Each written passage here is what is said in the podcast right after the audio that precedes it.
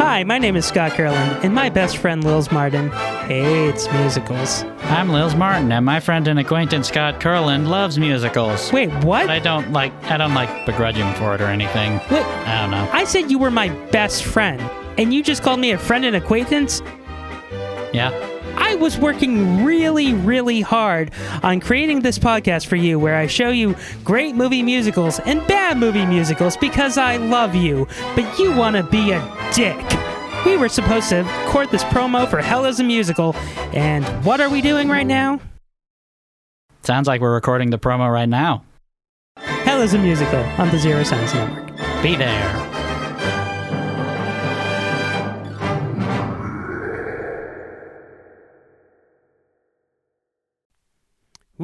You're a podcast. You're good looking. You're hot. It's like a podcast, but not. We continue Nicolas Cage month with Face Off. It's in the basket, the writer's bagel basket. I don't know what I hate wearing worse your face or your body. I mean, I enjoy boning your wife, but uh, well, let's face it, we both like it better the other way, yes?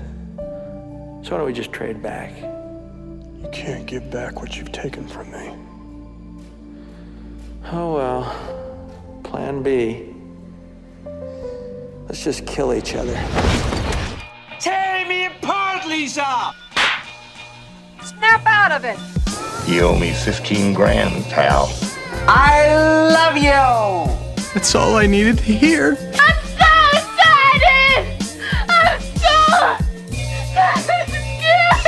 Don't be mean. We don't have to be mean. Because remember, no matter where you go, there you are. Hi, welcome to Writer's Bagel Basket. I am Scott Kurland, and I am very excited for my guest this week.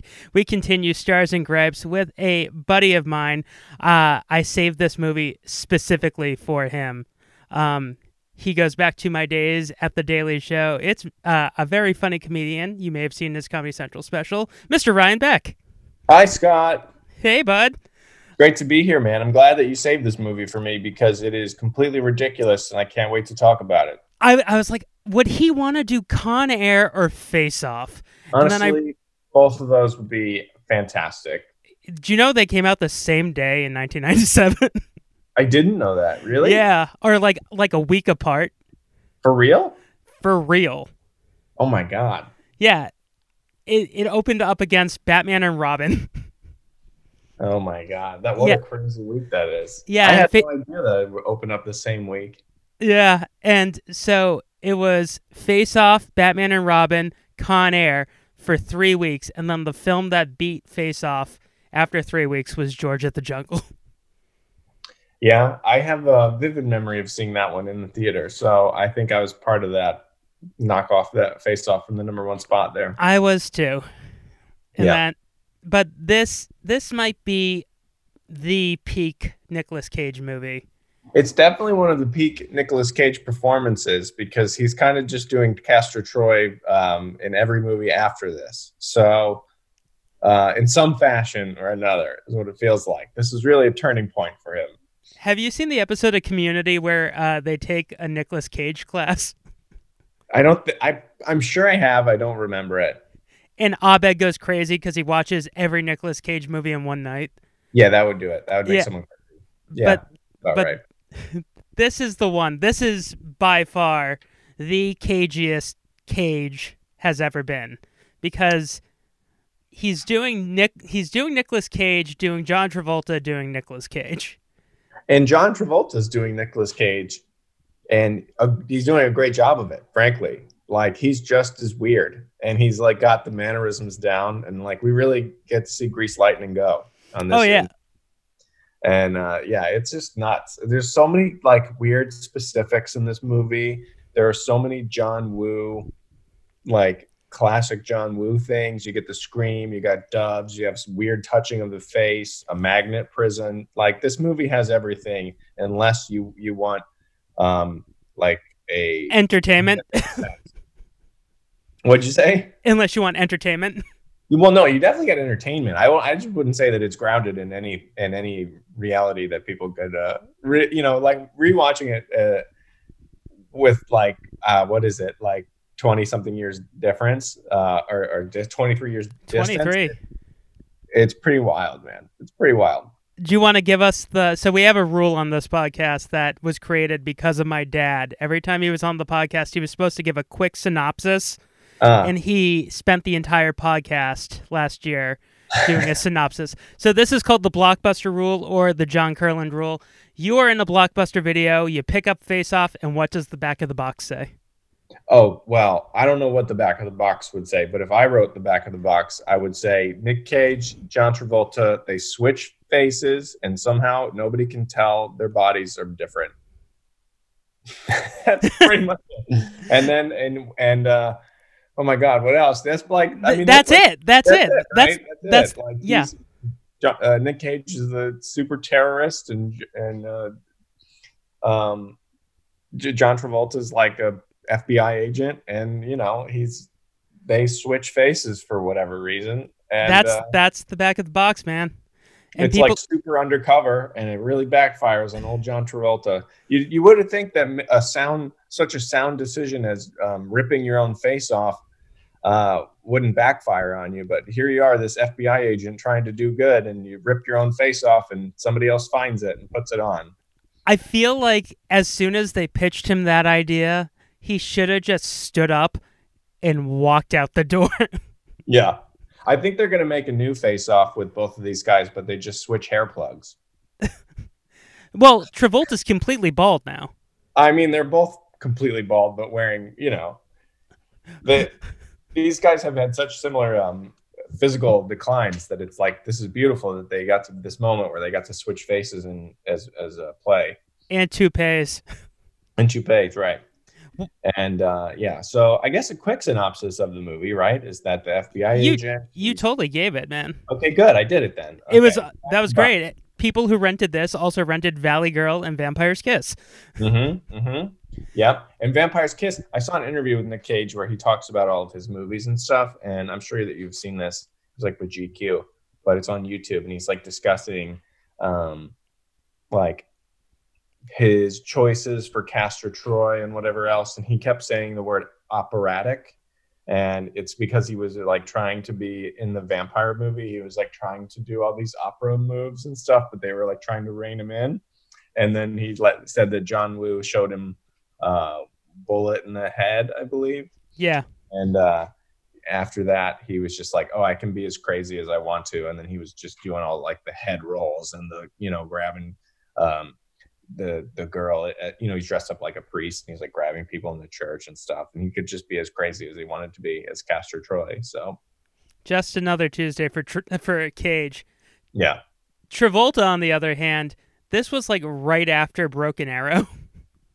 oh yeah, yeah, so him being the bad guy in that, he's like, yeah, sure, I'll do it again. I don't care. mm-hmm. I think the biggest like punch in the face is that Nicolas Cage does all the work in the movie of being like the good guy, and then like the movie ends with the person we watched be a piece of shit the entire movie. Ends up fine. Yeah, it's such a strange kind of thing, right? Because it's like he Nick Cage is both the villain, and if you asked anybody after watching the villain, you'd say, or after watching the movie, who's the villain? You'd say Nick Cage, but really, he's like the you know he's the good guy. He's playing like he's playing the the uh, moral you know FBI agent trying to do right and catch the terrorists and and uh, you know do be uh, faithful to his wife and and all this other kind of stuff. And you know uh, he loves his kid and, and everything. But it's like he really Nick that's Nick Cage doing all that right. it's not John Travolta's character but they like Travolta is being a piece of shit. yeah I think they did do a really good job in the writing department and the and John Woo did a good job directing it to where like you actually did believe that it was the other guy with that guy's face. Like we all bought it, you know, like they set it up. It obviously takes a lot of setup, uh, but like we all were in. We all it made sense the whole time. It it didn't de- devolve into like the room or something like that. We're like, what is happening? Why is he saying that? You know, there's none of that. the crazy thing is they were like the fifth picked pair Originally, did you Arnold did you Schwarzenegger, right? Schwarzenegger and Stallone were second, but originally the film's producer is Michael Douglas. It was supposed to be Michael Douglas and Harrison Ford. Mm-hmm. And That would be like quite a different movie. yeah, because you have two Sean Archers. Like you don't have a Castor Troy. Yeah. Yeah. I think like Nick Cage is just right for this because he made such a crazy choice. You have to have them be completely physically distinct, right? And I wouldn't say that like I mean, I don't know. Who's going to believe that any of these guys have the same body? I can't get over that part. Your Yeah. face like if we switched faces, people are going to know you're Yeah. gonna know like there who's this are, are we to believe that these guys are the same height and weight and like also his wife has sex with him and she doesn't notice his dick is different I was about to say that. I was like, how do know, you not There's a lot going know? there's a lot going on here scott Well, the the first thing that we glossed over is the movie opens up with a five year old being murdered. yeah also that like like John Woo's like showing you his hand from the very beginning. He's like, a kid dies, and that's not the craziest thing in this movie. no no i mean then we're in the magnet prison and that's not the craziest thing so Especially when they used the boots from Super Mario Brothers. Those were the boots from Super Mario Brothers. was it Yeah. it looked, i always thought it looked the same and i guess it is the same Same costume designer. Wow. Also, um, you know it's sci-fi because plastic surgery was not this good in 1997. Like you, anybody that you see now that had got surgery in 1997 looks like a like an old purse. But now these guys, they looked seamless. Yeah, Carrot Top had plastic surgery in 1997. Yeah, he has. Uh, he, he's got. He's got some. Well, we all know. yeah, like, how do you say this properly? Uh, but he yeah, looks man. like a leather purse. Like, now I got friends who get Botox and stuff, and I and like I if they didn't tell me, I wouldn't have any idea. Which I don't know. Maybe that means that uh, it's not worth getting in the first place if no one can tell. wait, people our age are getting Botox? I know somebody um, that regular. I know two people that in in their early 30s that are regularly uh, do it. That's so bad for you. I don't know anything about it. I don't want to touch my face. The same Yeah. reason I don't want to get like laser eye surgery because like I would love to be able to see, but imagine if they like screwed it up and then the next thing I know, uh, I'm wearing Nick Cage's face. It'd be My- terrible. See, I wouldn't mind having Nick Cage's face on me. I think the one that would freak me out is having Travolta's. Yeah, that'd be crazy. Both of them wouldn't be great, but I think Nick Cage is probably working more right now. Yeah, because the IRS is making him. Yes, that is also true. Does he still own an island? No, the IRS took that. The IRS hasn't. So, what do you think the IRS is doing with the island? Honestly, I want to believe that they're perfecting uh, face swapping technology. I would hope so. I also hope there's not like, I don't know. I'm always interested in private islands, right? Because it's like, are there animals on the island? Who's feeding the cat? Like I was, oh, I always wondered about Marlon Brando's island. Like that used to keep. He had up. an island too. Where are all these islands? You know? They're like off the Florida Keys. oh, Florida islands. I get it. Yeah, honestly, a lot of those are man-made. There's a lot of man-made stuff down there too. if I had my own island off the Florida Keys, I would call it Kokomo. If I had my own island off the Florida Keys, I would try to move it as far away from Florida as possible. I'd get like a, like a, a bunch of motorboat engines and just try to like move it at least more up towards North Carolina or something. Well, it's that weird in between where it's like in between like Florida, Cuba, and like the Bahamas. It's that weird like Bermuda Triangle. That's where these islands are. yeah, I wouldn't want any part of the Bermuda Triangle. I'll tell you that. That's probably why they keep all getting busted for bankruptcies because the island is just or the triangle is just sucking their finances away. Well, Nick Cage, Wesley Snipes, Brando, Mhm. Oh, they all had run-ins. I still, I still don't understand in this movie. All this weird stuff that happens isn't as weird as saying that this is a movie where two people swap faces, but everything else. You have two siblings who make out with each other in this. Yeah, yeah, that is um that is true. Gina Gershon, Gina Gershon, and Nick Cassavetes. In the research I did, Nick Cassavetes met with with John Woo, and he had like this giant like luscious head of hair, comes in the first day on set, bald, and John was like, "Okay," didn't say anything. Yeah, you can't be cutting your hair if you're this guy. So yeah, I Yeah, still the Dietrich and Sasha makeout.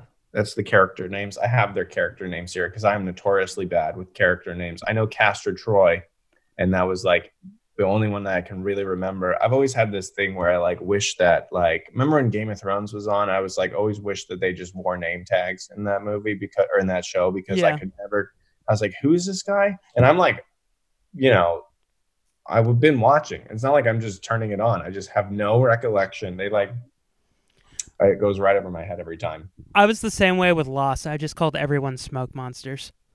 Yeah, yeah. I, Yeah. there was Jack who loved um, angel hair pasta and would say angel hair pasta over and over again for the entirety of the series. And then there was um, Hurley and uh, Kate. That's all I got. I just remember Ben because a friend of mine who's been on this Oh, podcast. Ben, yes, okay. Maybe I do know a few more of those, but it was also ABC, so it's differently paced. You know, I can catch, Yeah. I can keep up with that. I I still don't get in this movie how no one has said to them like as soon as they swap, if I was there with them, I'd be like, "You're Castor Troy." Like like no Yeah. one they're acting so different. Like no one's like, "Oh, you're definitely Nicolas Cage wearing John Travolta's face." Right. And it's just like the same, like the body thing is, but uh, I mean, you have, there's obviously, as moviegoers, we have to, and we want to suspend our belief a little bit, you know, suspend our disbelief because um, the, obviously, this would not work. like, No. you know, a movie called Face Off, where on the back of the box it says, yeah, they switch faces, is like, okay, I'm in. Like if you're turning it on and you know the title, like if you're going into the movie theater, like you you are ready for for this nonsense. That's why I feel like the the producer of this movie, who is uh, uh one of the Bone Adventures, I feel like he was just writing a check during the pitch meeting, and he's like, "Whoa, whoa, whoa! You had me at they swap faces." Yeah, that's like what this this guy wanted to see that, and then they're like, "Who should we get to make it?" And they're like, "All right, John Woo, it is." Oh, cool! That means I just have to put doves into my budget. Mm-hmm. Yeah, pretty much. It made no sense Really crucial at the end there. For no reason. What are they doing in the church? Also, weren't they supposed to be having a funeral? like no one was at the funeral. That's true. Maybe he was a very unpopular person, but um, yeah, man, I don't know. Doves, I love this. I love his doves. So I pulled up. Um, you said that there's a couple of pairs uh, about who they wanted to pick for the movie, Yeah. and I so I, I that made me curious, and I wanted to see this uh, Michael Douglas Harrison Ford thing, which is crazy. But there's also rumors of Jean Claude Van Damme. Is that Yeah. correct? I think it w- was it Van Damme and S- Steven Seagal. Uh, oh God, I, I would hope not.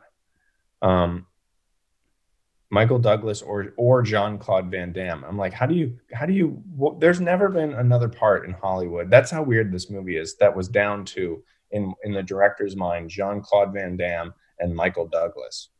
There's no like, can I get him or, or who's my next choice after Michael Douglas, Jean Claude Van Damme? Okay. All right. I mean, that's like bonkers right there. The the craziest thing that I would have have the same accent. No, no. And that's what would make it like insane. Michael That's- Douglas has never roundhouse roundhouse kicked anybody, Scott. Or done the splits. Yeah, like let's like what what's going on in this movie that they could both do this part. Although I would love to see, I want Jean Claude Van Damme to be in everything personally. Now, now that he's been like more humble, I want to see like Jean-Claude Van Damme in everything. If you've seen Yeah. him after he made uh the movie where he pretty much played himself. JVD, Yeah, JVCD. JVCD, yeah, that was very cool. Yeah. But in this film, Patrick Swayze was like on standby in case Nicolas Cage decided he was just going to leave the set. Oh my gosh, I love that he's like the Dennis Rodman of Hollywood. In the sense that he's just like no one knows what he's going to do, and you have to have a contingency plan. But he's crazy, so we love working with him. He's really good. Well, did you hear the story about on on King of Staten Island? They they casted Action Bronson, in the movie, and they didn't know if he was going to show up or not. Oh my gosh, I haven't got to watch it yet. But is he in it? Oh, he's so good in it too. Yeah. I saw him live and he was fantastic. And I He's was like, and he seems like a real pro. Also, I'm sure if you just like, he likes cookbooks and like all this weird stuff. I'm sure if you just met his whatever strange writer he has, he'd show up and rock it out. But I still don't understand how they kept like for a week while they filmed. They had Patrick Swayze on standby. Was he wearing like starter shorts and like? Like, yeah, right. He like rips him off like he's coming into the game or what. I, I think the ultimate one that I would have wanted to see would have been Bill Pullman and Bill Paxton. yeah, that would have confused a lot of people. Probably like they wouldn't even had to have switched faces. They could just walk around and be like, "No, I'm Bill," and they be like, "I can't keep up with this. Do you want to have sex with my wife, and or do you want to do terrorism?" You know, they would just like let them go because you can't. They're hard to. The hard. It's a hard one. I still get them mixed up, and um, I know who they are. You know. Yeah, one is Twister and one is Casper. And one is which one's the aliens? Bill Pullman. Paxton. Bill Paxton. Bill Paxton's in. Aliens. Bill Pullman's in Independence Day. I love Bill Paxton um, so much. He's like so funny and so good, and he's uh, Twister is such a good movie. We just Christopher rewatched it. He's also great in Apollo 13. um, Bill Paxton. I feel like every movie podcast should just be about Bill Paxton. Honestly, like this guy's not getting his due. Yeah, may he rest in peace. Posthumously, should get his due. But he was so good because he's always playing that like I don't know, man. like that guy is so good. I'll have you back on when we do Frailty because that is peak Bill Paxton. I don't think I've seen that one. He wrote and directed it, and he stars in it. That one, 2001. Oh yeah, Mm. yeah, Oh. yeah. We really don't want to talk about Face Off. No, I want to talk about Face Off. I, uh, but you know, you got me on this. I got to look up this movie. So, um, let's talk about Face Off, Scott. Leave me, leave me in your in your. What do you want to talk about? so the craziest thing, um, I feel like I'm gonna be saying this a lot is the the prison, the kiln. Is it called Yes. the kiln? Yes. The kiln. The Magnet Prison. the the the thing that boggles my mind is the warden of the prison is not in on this. Like anytime like there's a secret ops or a CIA mission, whoever is running the prison is in on it. Like mm-hmm. it, it makes no sense that the warden of the prison, who I guess is the Zodiac killer, it's John Carroll Lynch who played the Zodiac killer in Zodiac. Yeah, which Like- is also a great movie. But we're not here to talk about Zodiac. We already Scott. did We're that back in December. Yes, which is very cool. So, right, he's not in on it, and the prison is basically like run by a guy who's unhinged because it's a crazy prison, and then we have our good guy stuck there. Yeah, and I wonder if like John Woo was even doing anything on set or just counting money. It's like, hey, Travolta said he wants to do this. Yeah, sure, whatever he wants. One one hundred, two one hundred. yeah, there are so many choices in this movie from Travolta and from Nicolas Cage that are like very iconic to their careers that they like you can see it's like oh they're doing the John Travolta thing or they're doing the Nick Cage thing and it's so crazy that it's like to think that you would walk out of Con Air and then walk into Face Off and be like yeah that's 100% the same guy but there is difference because one of them had long hair and a southern accent but it's like the same I mean Cameron Poe is the He has the best names. Nick Cage gets the best names. names. Yeah, they're very mem- memorable for someone who can't remember them. Castor Troy, Cameron Poe. Ronnie Ronnie Alameki. Yeah, it's but it's like uh, his his Sean Archer, Nicolas Cage. Sean Archer is very like when he's trying to be. Um, when he's trying to be tr- when he's trying to be uh so Nicolas Cage, Sean Archer trying to be Castor Troy. Fuck. Nicolas Cage. Yeah, When he's Ugh, trying to be it's so himself. confusing to talk about when Nicolas Cage is being nice. Jo- yeah, yeah. When Nicolas Cage is, is being uh, John Travolta being Nicolas Cage, hit the faces he's doing that he thinks that Nicolas Cage would do is insane. Like when he's just bulging his eyes out and like Yeah. showing his teeth. yeah, it's great. it's great. He's totally unhinged. I love that that he has that gear though. I think that's why Nicolas Cage is a, such a cult guy, is because he has that gear of like just really like goes nuts. But it also seems that he stays on the script, you know, like he, I mean, like isn't it? He's a real actor guy. It's it's it's nice. It's welcome in this age of uh, improvisation and everything. Well, the craziest thing is he had just won an Oscar for leaving Las Yeah. Vegas. Yeah, and he said, "Um, "Okay, I did that. Now what else can I do?" I have my Oscar. I'm just gonna go fucking nuts. Yeah, he did. He really did. He, this is like his uh, Matthew McConaughey did the Lincoln commercials. Yeah. Uh, this is his. This is his Lincoln commercial. well, at the same time, Matthew McConaughey also did the Lincoln Lawyer too. That too, but he won the Oscar after that. right. But it's I mean, in his Oscar blood. bought- Huh? It's in his blood. In his blood. Yes, he Yeah. loves Lincolns. But so I guess. Oh, the one thing I wanted to bring up is the plane at the beginning of the movie. That was John Travolta's plane. It was his plane. yeah, John Travolta owns two 747s Why? because he can fly. like, He flies them. yeah, What is happening? How do some people have so much more money than us? It's bonkers. You own. He owns a small airport. There are airlines that don't have two four, 747s. That's this is crazy. yeah. And one of his airplanes literally has a bedroom in it. I can't believe that you would have a second plane. when you're that rich and that dedicated to Scientology, you can Yeah, have man. what whatever you want. It's residuals are very cool. It seems.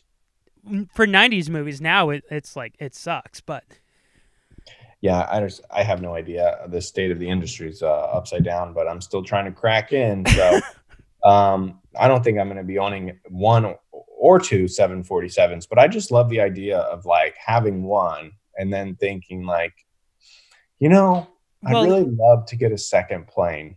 He was like, they can crash it because that way I can get a bigger plane. So he let them destroy his plane. Oh, that was real. That was real. They didn't do a model. No, They They crashed just- the plane. they pulled a Christopher Nolan. They destroyed a plane.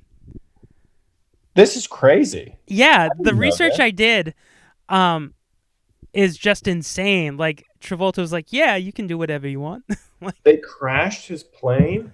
yeah, because I guess it's easy to replace one of the uh the back flappy things. That's easy to replace. I don't know. The research was insane on this because I was like, they destroyed it. He didn't keep the plane. He got a new one, but they could have fixed it. It made no sense. Oh my god, this is bonkers. in the in the plane scene, I oh. did not buy that the woman who turned out to be an FBI agent. I did not buy her as a flight attendant because she looked like a real estate agent. Yeah, yeah, that's like a very 90s thing though. Sometimes I feel like in these movies they want to tip they like want to be a reveal, but they also it's like so obvious. I don't know why. But that feels like a thing that happened a lot in the 90s where there was like a small reveal like that that they just did not Yeah, there's it's, no twist. It's like, yeah, we told you the whole time. it's like, are you shocked? No, it's pretty obvious. Right. The True Lies has a lot of that kind of stuff going on too, where it's like, there's no twist here. We knew this the whole time. The- Uh, I think the biggest twist in this movie is that the whole movie relies on the fact that there's this giant bomb somewhere that's about to go off, and then 40 minutes into the movie, they disarm the bomb, and fake fake John Travolta gets all the credit, and then the rest of the movie is basically him trying to infiltrate the FBI and take over so he can fund terrorism. Yeah, it's great. I love that. I don't need two. I why would you want one plot when you can have two? I feel like you have three because then the third plot becomes proving to your wife that you're who you are. I Because know how dumb are we supposed to believe that this woman is that she doesn't know that her husband has had facial reconstructions. You know, it's like, oh, it's so crazy. well, the biggest the biggest loophole Bodies would are different. Yeah, well, the biggest loophole would be he doesn't have the scar anymore from where he was shot. Yeah, I mean that's one of the biggest loopholes. There's also like his genitals, or like any of his manner- mannerisms, Yeah, because I like the kinds of foods he likes, or that he smells different, or that anything. I was so uncomfortable when he barges in on his daughter when she's on the phone in her underwear. Yeah, it's weird. It was the creepiest. Scene. I mean, it's supposed to be creepy though, well, yeah, because it's Travolta. right? Well, yeah, but also it's it's Travolta playing Nicolas Cage playing Travolta. Right. it's so hard to keep track. But yeah, that is an exceptionally creepy scene that uh I mean, we should cancel Face Off now. Uh, yes. Well, also the face waterfall is very. What what was with that? This Yeah. uh, like rubbing of the nose, the gentle graze. That's Yeah. not how you know, I don't know a lot about the world, but I don't believe there is any culture on earth that that is a um a way to say I love you. So at least it's so specifically weird that they knew that it was it ha- well this has to be dad nobody else touches people's face like this this is very strange Well, that's what he should have done from the very beginning. Well, Cage had his own mannerism too because he called everyone a peach. yeah yeah that's a weird one he has such strange dialogue in this movie and uh i mean it seems like the writers were like how do we make this guy weird if like uh one of these other actors that's not Nicolas Cage is the person? We, we have to make him weird. And like Nicolas Cage got to be weird on paper and on screen so. I I would have paid good money to be a fly on the wall in the negotiation of his contract for this movie because I read that Nicolas Cage originally like turned the movie down because he didn't want to be the bad guy. And they're like oh how much of it did you read? And he's like only the first five pages. That's all i really need. Uh, and they're like no you swap faces and you're the good guy for the rest of the movie. Oh i'll do it. That's so funny. That's just I insane. love that. That's so funny. Well, it's not the he's not the only actor to not read like the fir- the rest of the script. Uh Doesn't that break your heart as like someone who's written things longer than five pages? yeah, as someone who's written like full-length screenplays, it pisses me off. Yeah, people don't read them. But then But- when friends ask me for notes, I'm always no. I'm just kidding around. I make I give extensive notes, and I'm a good boy. But um, it is like you know when you send things to people, like the, also when people send things to me, like the, it is tempting to just stop. You should put in for notes. You should have them swap faces. Yeah, Yeah, that's all you're every, gonna do. Every like, what if they swapped faces here and everything? Like page twelve. Mm, this is pretty good, but what about if the queen uh, swapped faces with the duchess or whatever? A period piece where they do face off. Yeah, I oh period face off that came out wrong. Yeah, Period piece face off. Yeah. Piece is a pretty crucial word in that sentence. yes. Um, but yeah, that'd be great. Like the eighteen early nineteen hundreds face off. That's Like- what we want. like the Three Musketeers, Mhm. but with face off. Yeah, that'd be a really confusing one because you'd have three guys swapping faces, and so you know it'd kind of be like a uh, three card Monty situation where they Well, keep swapping faces, and you know. Four if you use D'Artagnan. yes, so it true. is an even number. Yes, that's true. But I still I still don't understand how Travolta even signed up for this. I think it was a mistake. Really? I mean, not an actual mistake. I think that he just was like, "Yeah, I'll be in a movie," and then they told him later what it was. Because he was already on a hot streak. Because at this point he did his comeback with Pulp Fiction, Get Shorty, and then the year before he had Phenomenon and Broken Arrow. Yeah, so he had like he was having a great decade, honestly. Um, well, really great, like five years there. Yeah. And after Pulp Fiction, it's like you can do whatever. I mean, that was huge. It was like Bruce Willis uh, was about to do the second um, our third Die Hard, I guess, was Sam Samuel Jackson, who's Yeah. like that put him on the map, and then like John Travolta could do it. He was like Pulp Fiction. John Travolta is so good in Pulp Fiction that it's like he Face Off could have been such a bad movie where it wouldn't have mattered because he was so good in Pulp Fiction that he was going to get as many chances as he wanted after that. Yeah, cause oh, holy shit. 96 he had 3 hit movies. Travolta had Michael, Oh right, Michael, the angel one. the angel one, and then he had Phenomenon and Broken Arrow. And then this year he he just did Face Off and that was it. Yeah, but that's like, you know, that's three movies in one, so I I still it still is baffling that no one could pick up on the fact that these people aren't the same same people, especially I mean, yeah, that's like the big plot hole, but there's just so much else going on that it's like I don't know. You have to have that dis- to suspend that disbelief, you know, if you want to enjoy the movie. Otherwise, it's like really easy to dismiss, right? Like as a fan, it's really easy to dismiss it if you wanted it to, but if you don't, boy oh boy, are you in for a treat. but I was so shocked that that they how they chinsed out on the makeup for Nicolas Cage with his face ripped off. It mm. it literally looked like he had spaghetti sauce on his face Well, he very well may have just had spaghetti sauce on his face, um, or grape jam. or grape, yeah, something. But it is, yeah, I remember that being like ew, but also, um, It, was looks like he still has his face on. yeah, it's like pretty low budget uh, uh, effects there. But like again, I don't know. I don't want to see the inside of a man's face, so I guess it's like I'd prefer ketchup or whatever they use. And I I love how to cover their tracks they're like, "Yeah, we're just going to kill everyone and no one's going to be the wiser." No one thought that it was suspicious that his partner died and then the head of the FBI was like had a heart attack. Mm-hmm.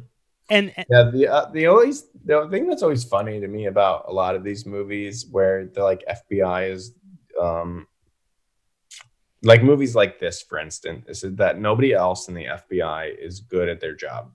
Only Sean Archer is good at his job, and everybody else is pretty much completely aloof and just like wants to collect their paycheck. and so, like, these crazy things happen in the FBI, and he's the only one that's got the truth, you know, the only one that's really doing it. He's got to prove it to them beyond a doubt. and the craziest thing is the fact that Margaret Cho is an FBI agent. Yes, she is. She very much is.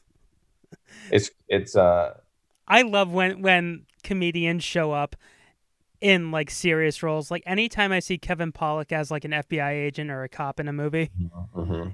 it's always a pleasure. So when I see you in a, in like a, a Jan de Bont movie as the FBI agent, Ryan, I'll be very happy. I can't wait for that. Yeah, I'm ready to be the uh comedic relief that's has no funny lines. Um the Tom Arnold. Yeah.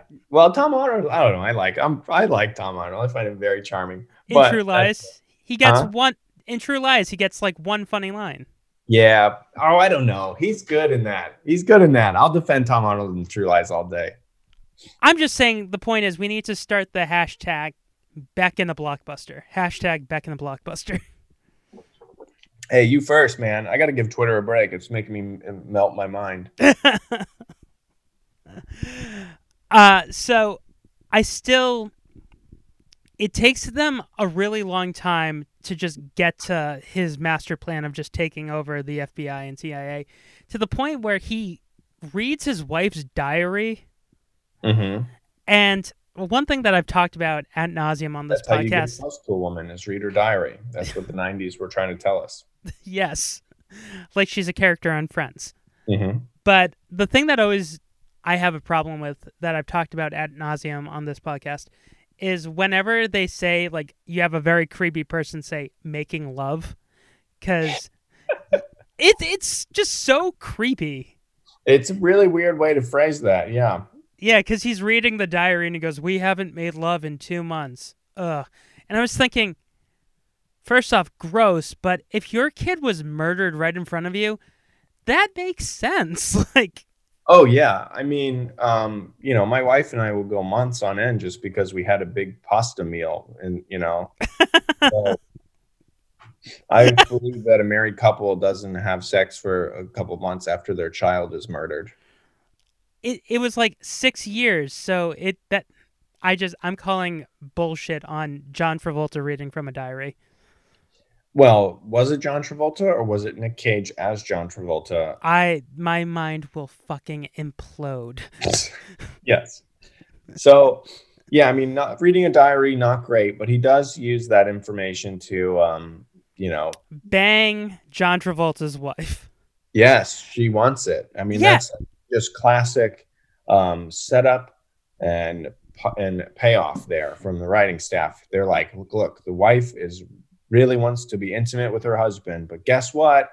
She's gonna have sex with this stranger who looks completely different except for his face. This movie really should end with her coming to grips with the fact that she slept with a, a terrorist, and the movie should end with her in an asylum.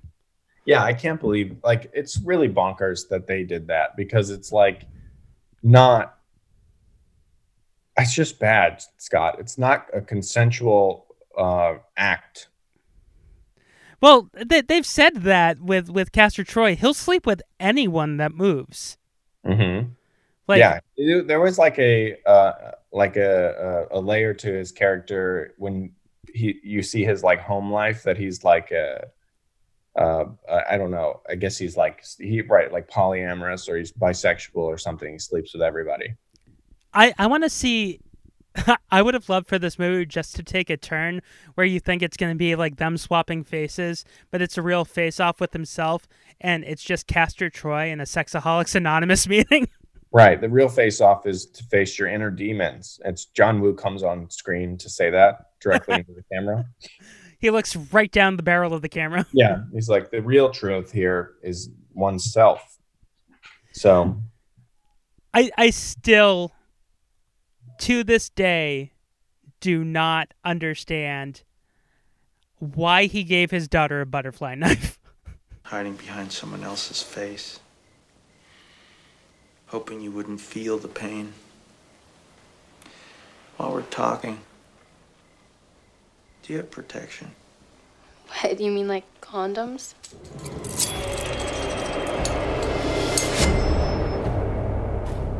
Protection. Next time, let Carl take his pants down. Slip this in his thigh. Twist it so the wound won't close. yeah. It, Wait, it was who Chekhov's knife. Which one gives the girl the knife? Castor Troy gives his daughter the knife.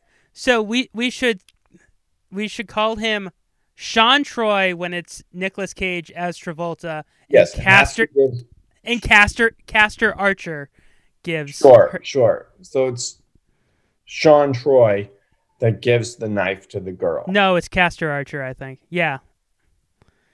It's it's it's Wait, Nick- now I'm confused which one we're talking about. Nicolas Cage as John Travolta as Ni- Troy, Castor Troy gave the girl a knife, right. but he had John Travolta's face on. While There we go. it Yep. Yes. For her self defense. So he was like trying to be a good dad in his own Castor Troy way by giving this girl for a self a knife for self defense, but then he gets, of course, stabbed with it. Yeah, it's it's Chekhov's knife. Like in this movie, we have Chekhov's gun, we have Chekhov's knife, we have Chekhov's harpoon. Chekhov's face, really. Yeah, Um, but then we have it. You know, at the end there, there's a spear gun, yep. Um, which is pretty cool. I love a spear gun moment. That's always Yep. very fun. We have um, we have a guy trying to mutilate the other guy's face as a as a uh, revenge or something, as an attack. He attacks his own face. Yeah, but does he not remember they have that stuff for laser surgery that can just make those scars go away? Yeah. Yeah. It doesn't, uh, I mean, I don't know. It's kind of like a, I'd be worried that my face, like, you know, it's like if you have a car, like, um, your tires are going to go bald at some point. So it's like, I would be worried that the fit, the, there'd be too many miles on my face and that when they put it back on, I'd, I'd really have some bad news. Well, it should be bad news because the person who perfected the surgery is dead. He's very dead. Yeah. yeah, so the and they were also operating in a prison. So Or was that at the prison? No, no, it was a special hospital run by A task. hospital. Yeah, it was the that was task very force. dark. It was a very dark ho- hospital. I still don't know why Castor Troy, if if Nick Cassavetes, the bald guy, was his best friend, why didn't he have him in on this? Like when he wakes up and makes the phone call, he gets two random guys, two random hitmen Mm-hmm. to show up. If if Nick Cassavetes is his best buddy, why isn't he there? Yeah, I don't know. There's a lot of secrecy on all accounts here. But if you make this, you know, if everybody knows that you've swapped faces, then someone's going to figure you out. So maybe you got to lie to everybody. I also love how the the good guys, the FBI agents, end up doing bad guy things, and the bad guys end up doing good guy things, and they do don't you reel mean? it. So when when they raid Castor Troy's place, Yes. It's a To ki- bloodbath. yeah, but but the the bad guys, the bald guy, Gina Gershon, they're protecting the good guy, and they don't realize it. Yes. And and the FBI is helping a terrorist, and they don't realize it.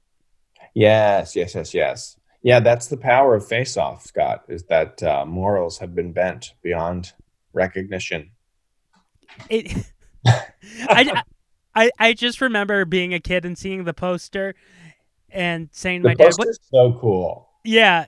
I'm like, "Dad, what do you think that movie's about?" And he's like, "How the hell am I supposed to know? I didn't even know what Forrest Gump was about." Oh my god. Yeah, this movie is, couldn't clear couldn't even be more about Face Off. It's like you let's see. I want to look at the poster real quick. It's just The Travolta and cages. Oh my gosh, what does this say? The log line says in order to trap him, he must become him. That is awesome. That that is a '90s tagline. Yeah, That is it also is not as good as my blockbuster back of the box no. line, by the way. I would say on the poster, I would write, they swap faces, man. I'd put man on there, comma, man. I would have put. Sometimes it's just one of those nights where you need to peel your face off and have a glass of wine. Yeah, that would um Make it seem like a rom com. Yeah, that would be yeah. I just wish we could just kick off our face and take the night off. See, I would love to see like a version of Face Off where it's like Diane Keaton and Goldie Hawn swapping faces, Oh yeah, the all female reboot of Face Off. but like '90s rom com actresses. Mm-hmm. Mm-hmm. Like you, In that sense, I think that if they, she came home and she wanted to sleep with the other one's husband, the guy would probably recognize that it's different, but then just go, "Oh, all right. okay. I guess my fa- my wife's face is on this lady and now." Yeah, because the the doctor's like, well, we'll take care of the love handles. Yeah, getting rid of the fat is one thing, but you can't change bones. No, it's so crazy, but yeah, they did swap bodies as well. I guess I don't know. Because he's like, yeah, the height difference, it, it's going to be not really noticeable. Not really noticeable. yeah, like it, it's like the screenwriter like got a note and he's like, yeah, I'll just uh, throw a a Well, just throwaway say line. it's fine. Just say it's fine. You know, like that's like I, I feel like someone would should have just said, "Why are you asking questions? You're asking too many questions. Don't think about it. Just just go with it. Don't think about it." believe it. Just believe it. It'll be good. I promise. Just shut up. It's a fucking movie. Right, exactly. Which is I- what I'm kind of trying to been, like say. Like you have to suspend your disbelief for this. Like you have to. It's just too crazy not to, man. There's bombs going off. There's spear guns. There's doves. Magnet prison. There's Nicolas Cage and John Travolta both dancing in two different scenes. Right. Yeah. It's so fun. It's just a fun movie for being. What was it rated? PG thirteen or an R? No, this is R. This is R? an R. Yeah. Yeah. Probably should be. But it's a fun movie for being an R. It's kind of sticky in a way. To to prove what a superstar he was, John Travolta threw his weight around and demanded that the version of Somewhere Over the Rainbow that's being played when they're having the shootout uh in Castor Troy's apartment, it had to be Olivia Newton John's version. Oh, very nice. No one would have made that better instead of somewhere over the rainbow. It was just like, "You're the one that I want from Grease." Or let's get physical. That should be a like that's my fight go to fight song is let's get physical. let's get physical, or uh, let's hear it for the boys. Cheer it for the boys. Yeah, that'd be a good one. Give the boy hand. Yeah. This is it's like the the soundtrack is actually I would say matches the movie pretty well. By being all over the place because you Yeah, it's open all up. over the place, but it's also like keeps it together. Like overall, I it's a good. I would say it's for what it it's about and like the weirdness that it is. I would say that they did a good job. Yeah, they did. It is a box office smash and something that we're talking about 23 years later because no one's doing a Batman, uh, Robin, uh, on a podcast. Yes, they are. Well, you are, but you've done. You're doing every movie that's ever uh, Well, existed. I, I'm just guys saying. have like the deepest knowledge of movies and like love for movies of anybody that I think I've ever met. So I would not be I have to do something with it, or like, Batman uh, sequels. yeah, yeah. The brain worms will do something with my brain if I don't use my knowledge. I mean, yes, that's a great point, and uh, I think you should just keep feeding that uh, anxiety, and uh, you know it all work out. I I still would have loved to see a version of this movie with Bruce Willis halfway through just swapping places with one of the with either Nick Cage or John Travolta, and they never address it. oh, right, just swap out actors. Yeah. I I still don't understand how he convinces his wife arranges a funeral that there's no funeral and it's just a vantage point for him to try Well, and this kill. is, um, this is Lazarro's funeral. This is Lazarro being the um, uh, which which is friend. Well, his friend, his partner was named Tito, but Lazarro was the head of the FBI. Yes, Lazarro is the head of the FBI, so he's going to be vulnerable. There is why his wife sends it, or his wife mentions it. Yeah, but there's no funeral. like they get to the Right. church Yeah, and no head one's of the FBI you think would have more people in attendance. Like the head of the FBI, the president would have been there, maybe some dignitaries from the UN. Yeah, that's true, right? That's very true. If the head of the FBI were to die, like that's a state funeral for the ages. John Woo just got lazy. I feel like they came to him and they're like, we can't have a big funeral. It just has to be an ambush. Yeah, You maybe want- it like before it started. Maybe we can just think of it like that. You project. want your doves, John? We need to have. Look, us- we're over budget. We spent too much money on doves. We can't afford to have one Extras. extras in um, military uniforms. But I can still crash my boats, right? Yeah, sure. Why not? Got to crash the boats. And here's the spear gun you asked for. I, I love how on the nose the boat chase is. The good guys in a white boat and the bad guys in a red boat. Oh yeah, I mean that's like uh, a classic uh, movie thing is to just change the colors. that's like going back to like Bullitt with uh, Steve McQueen. Yeah. also, I paused it when they're flying through the air, and Nicolas Cage's stunt double looks exactly like Christopher Walken. Oh, that's fun. I'd like to see that. Yeah, I paused it, and I was like, "You gotta be kidding me!" Yeah, maybe it was Christopher Walken. He's notoriously been on boats.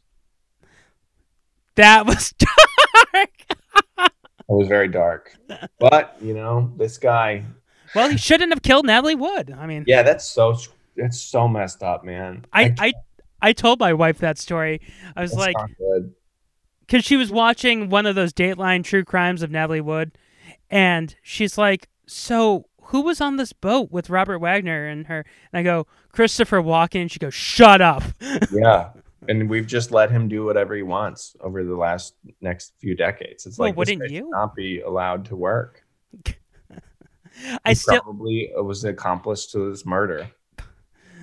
and now he's gonna, you know, Also, Robert Wagner was in uh, Austin, Austin Powers. Powers. Anybody else? I don't understand why people work with people who have this these clouds over them. Just get anyone else. Say no to Woody Allen. Go be in a different movie. You're such a freedom fighter, man. But I mean, his his art is good. Every, like we agree, the movies are good. But it's like, don't hey, maybe now is not the time to just say, sure, I'll be in your movie. Like Justin Timberlake did that at the height of his. Just stop it. You're Justin Timberlake. You don't have to be. Just be in any other movie. Just be in any other movie. Don't put Robert Wagner in your comedy, Michael Mike Myers. Use any other actor. Leslie Nielsen was alive at this time. Yeah. Well, he he did it because he wanted to eventually cast Rob Lowe.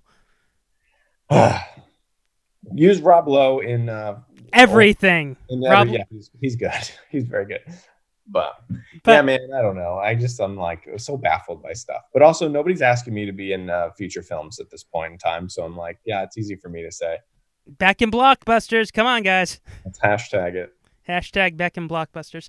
I still, I still can't believe that Nick, Nicholas, after Nicolas Cage saves the day and John Travolta's dead, John Travolta gets to be John Travolta again, and he steals Nicolas Cage's kid. He steals his kid.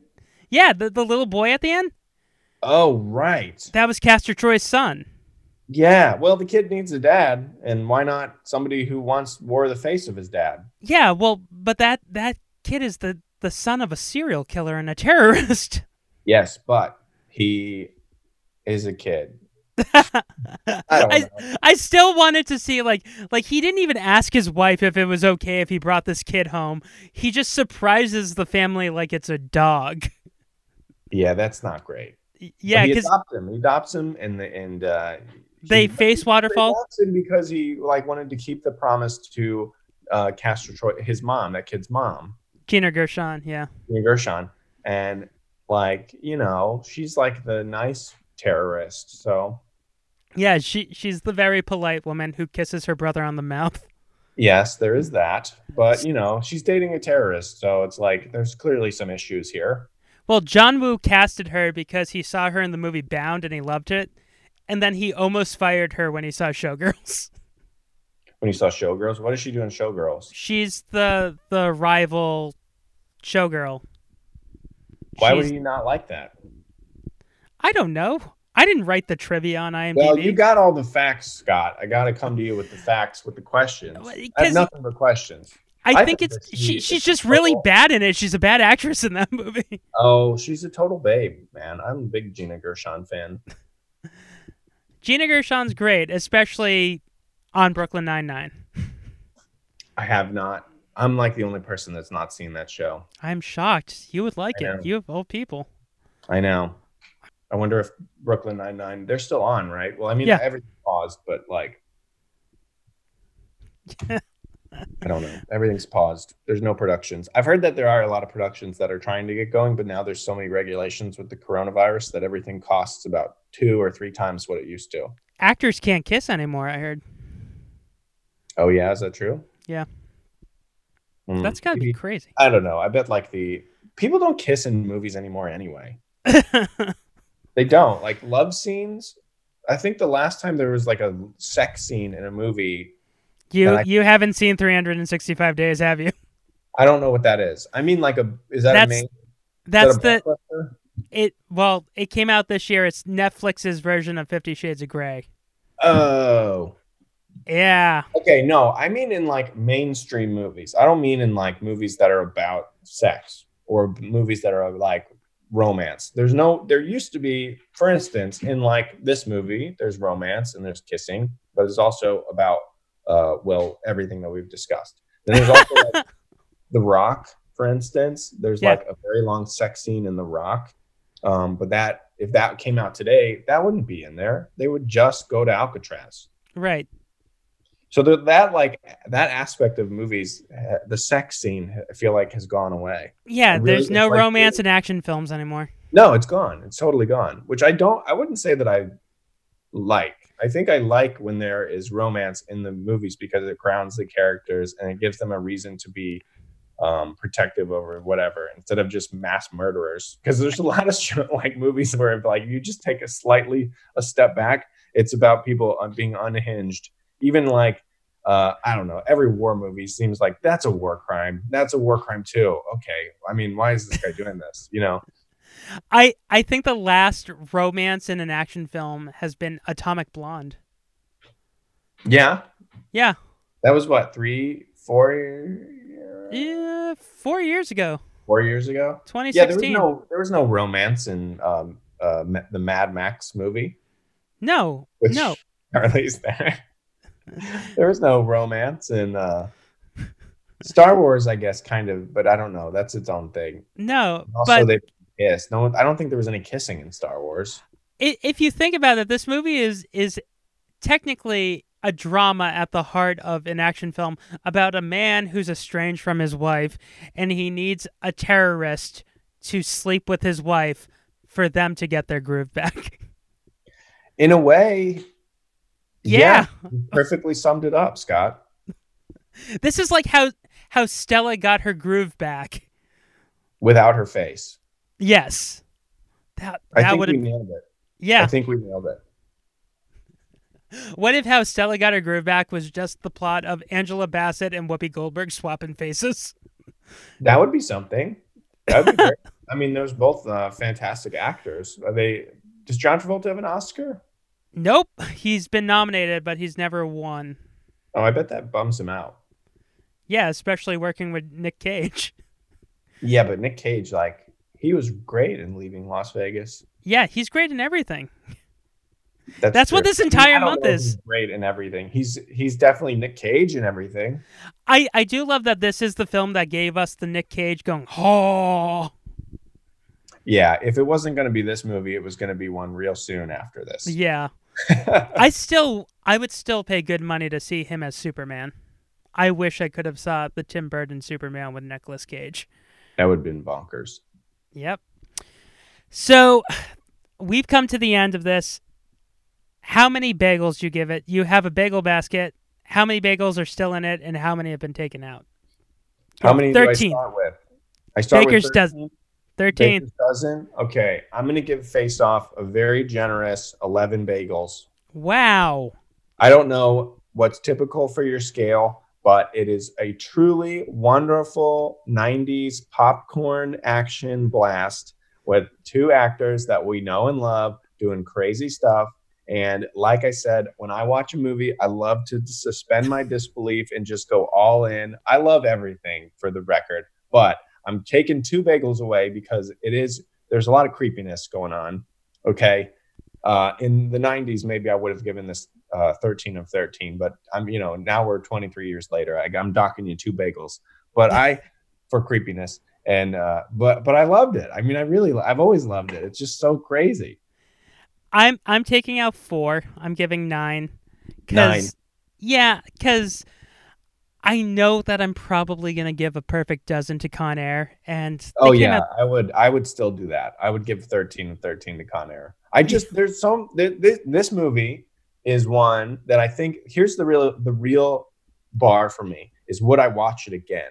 And this is a movie that I have watched again and I will watch again. And I like when it's, I, uh, who knows how many, there's, if a movie is rewatchable, then you know that you, there's something enjoyable about it. And that's not true of over 95% of things that are made. I'll watch Yeah. them once and I will say, okay, I saw that. Uh, thank you for doing this, my friend. Do you Thank want to promote Uh, anything? Thank you for inviting me. Oh yeah, I'll plug some stuff. You can find me on the social media at I am Ryan Beck all over the internet. Um, and then also I have a podcast with my wife where we've been going through the New York Times list of uh, 36 questions that lead to love because we're trying to get to know each other uh, and seeing if that ruins our marriage. So um, it is called Falling in Love with My Wife, available everywhere you get podcasts, including this one. And um, please uh, uh, check it out. Thank you. And you can find us on Twitter, on Instagram, on Facebook. And you can always email us, writersbagelbasket at gmail.com. And I have a new podcast called, called Hell is a Musical, where I show one of my best friends really good or really shitty movie musicals. And we just did Grease. So, uh, so Ryan, once again, thanks for doing this. Thank you, Scott. Until next time, I'm Scott Curlin. Bye.